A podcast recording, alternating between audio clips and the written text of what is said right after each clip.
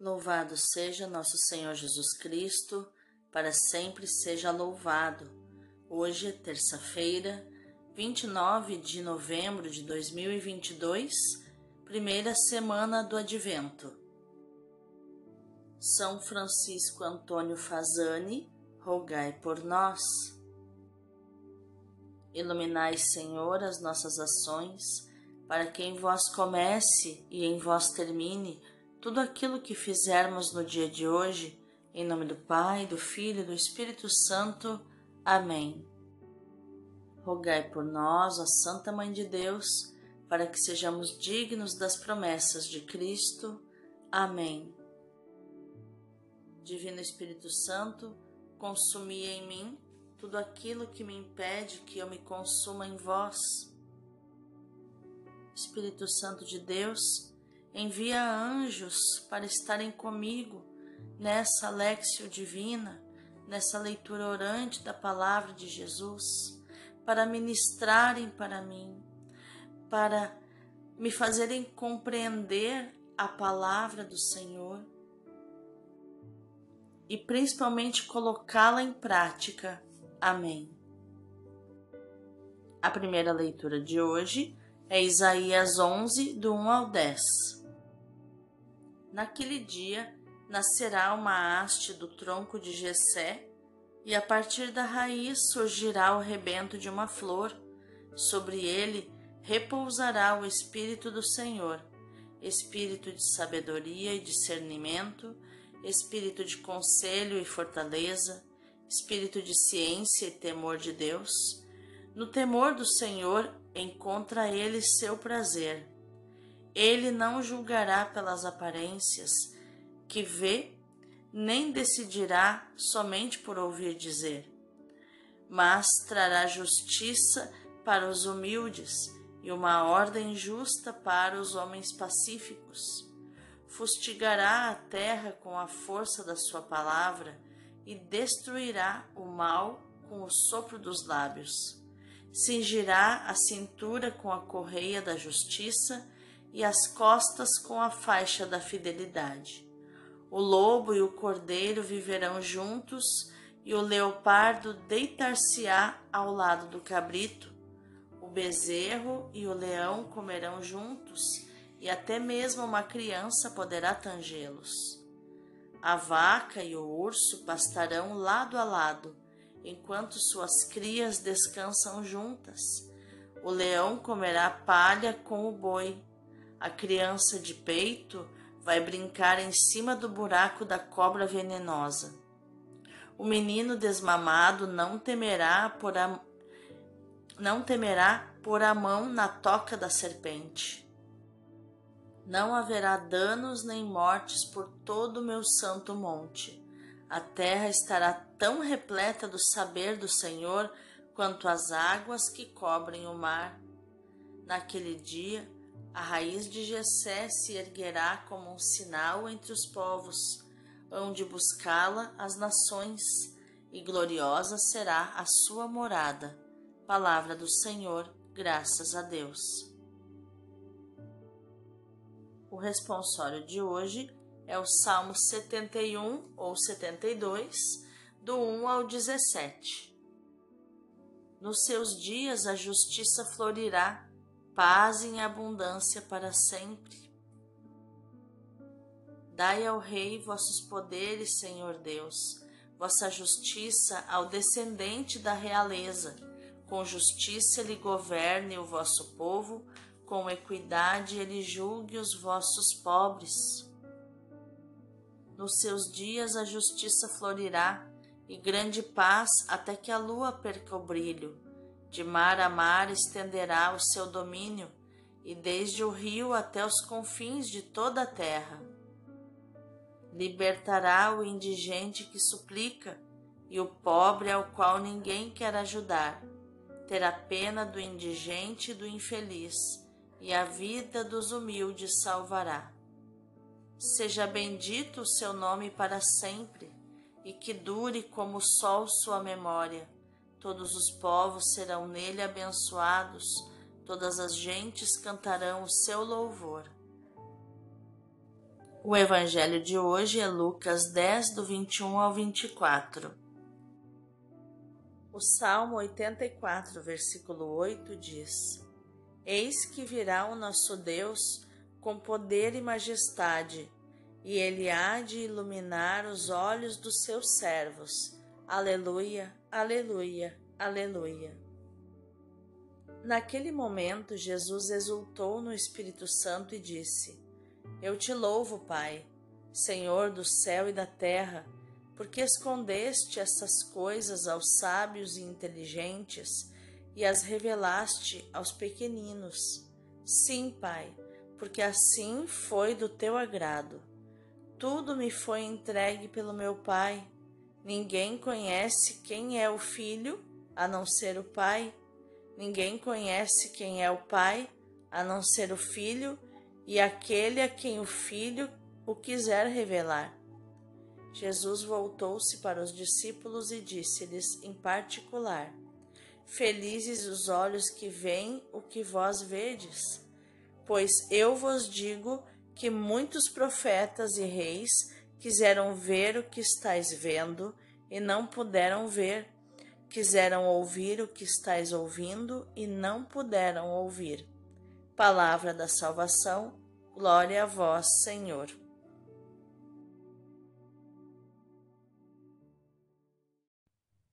Vejamos os contextos das leituras de hoje. A primeira leitura nos mostra que, num cenário de desolação, brota um rebento, sinal de vida e de bênção. Brota no tronco da família de Davi, provada pelas tragédias da história e pela infidelidade do pecado. Mas Deus é fiel e não esquece a promessa de estabelecer para sempre o trono de Davi.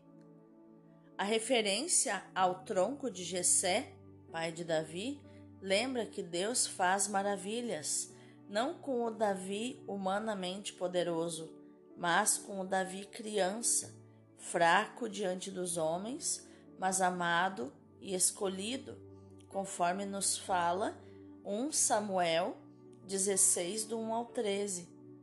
O dom do Espírito é o dom divino por excelência aos chefes libertadores de Israel, aos juízes carismáticos, aos profetas e aos sacerdotes, aos sábios também.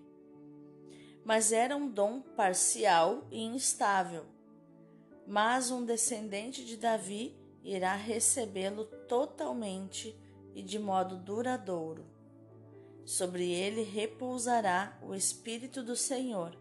O menino real receberá a totalidade dos dons e dos carismas que se revelarão num governo justo. A última parte do texto tem alcance universal. O reino deste menino não se limitará a Jerusalém, mas abrangerá a humanidade inteira e a própria criação. Com ele aparecerá um mundo totalmente renovado, reconciliado, quase um novo paraíso, cujo centro é Monte Santo de Deus, cuja presença será pacificadora e vitoriosa sobre todo o mal, e o conhecimento do Senhor inundará a terra.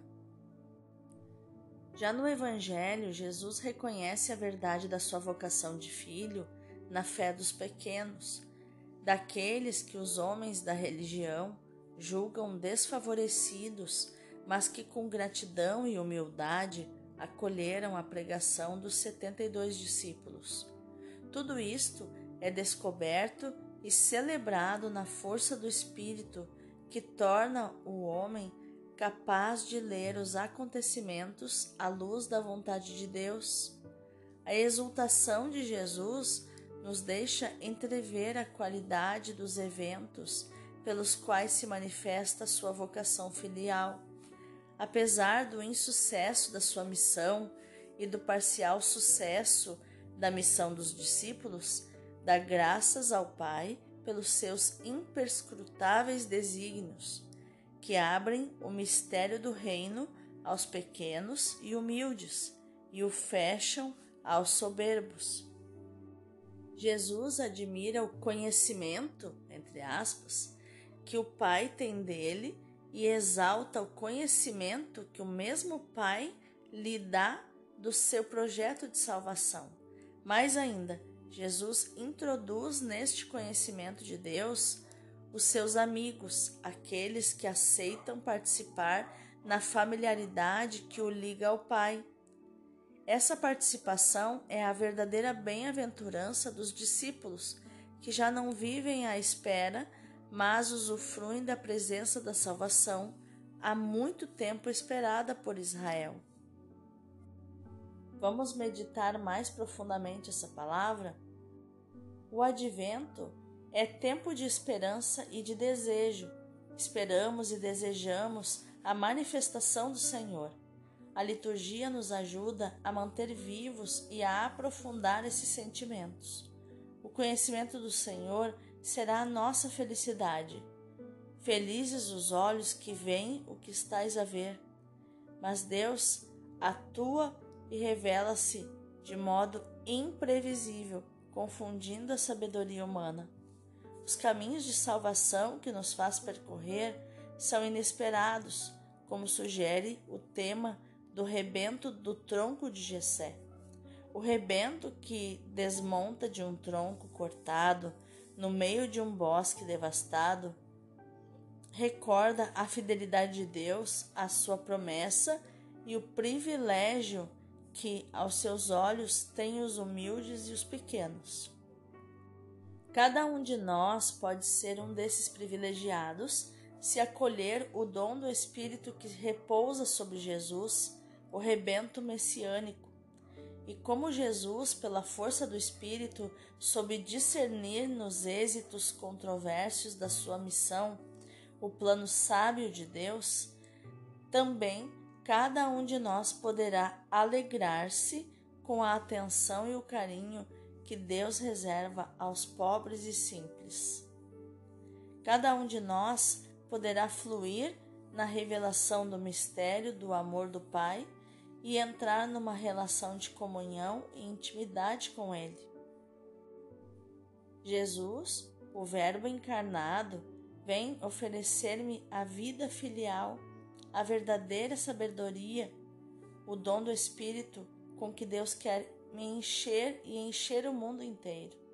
Portanto, havemos de escolher acolher Jesus, pois Ele é o verdadeiro sinal do céu que Deus nos envia para nos dar a conhecer o seu amor. E nos dá a conhecer não por gestos espetaculares, mas na bondade para com os doentes, no cuidado e paciência em explicar as coisas a espíritos pouco abertos, no gosto em permanecer conosco. Peçamos à Virgem Maria que nos faça compreender cada vez mais o mistério da encarnação, que nos alcance de Deus um espírito de sabedoria e de revelação, para descobrirmos e conhecermos verdadeiramente a Cristo Senhor e compreendermos a que esperança fomos chamados. Como Paulo nos diz em Efésios um, do dezessete ao dezoito, a nossa esperança, que não desilude, que é o único necessário para nós, é Cristo e a vida de união com Ele, particularmente na sua oblação. Isso nos diz Paulo também em Romanos cinco, cinco. Vamos orar? Senhor Jesus, infunde em nós o espírito de sabedoria que nos ensine a viver e a buscar a verdadeira felicidade. Infunde em nós o espírito de entendimento que nos faça penetrar nos segredos do teu coração manso e humilde. Infunde em nós o espírito de conselho e de fortaleza que nos leve a fazer opções corretas e a concretizá-las com perseverança, paciência e tenacidade. Infunde em nós o espírito de ciência que nos faça entender a nossa história. À luz do projeto de Deus Pai, infunde em nós o espírito de temor do Senhor que nos leve a colocar a vontade do Pai no centro dos nossos pensamentos, desejos e projetos. Infunde em nós o Espírito para que o teu amor ablativo caracterize, caracterize a nossa vida e revele aos pequenos e pobres o rosto de Deus Pai. Amém.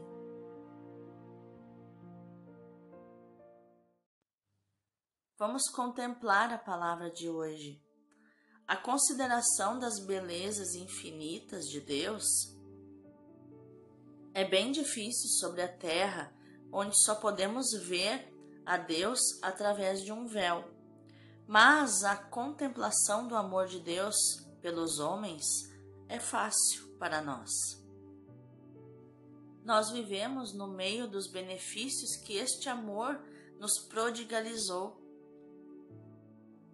nos transbordou, porque a maior marca do amor de Deus por nós é o dom do seu Filho único. O amor de Deus é facilitado pelo amor da humanidade santa de Jesus. O amor de nosso Senhor, contemplado sob as formas sensíveis da sua humanidade, é o amor por um Deus, porque Jesus é Deus.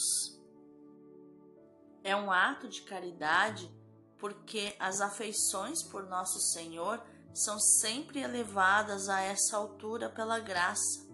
É fácil excitar o nosso coração a este gênero de caridade.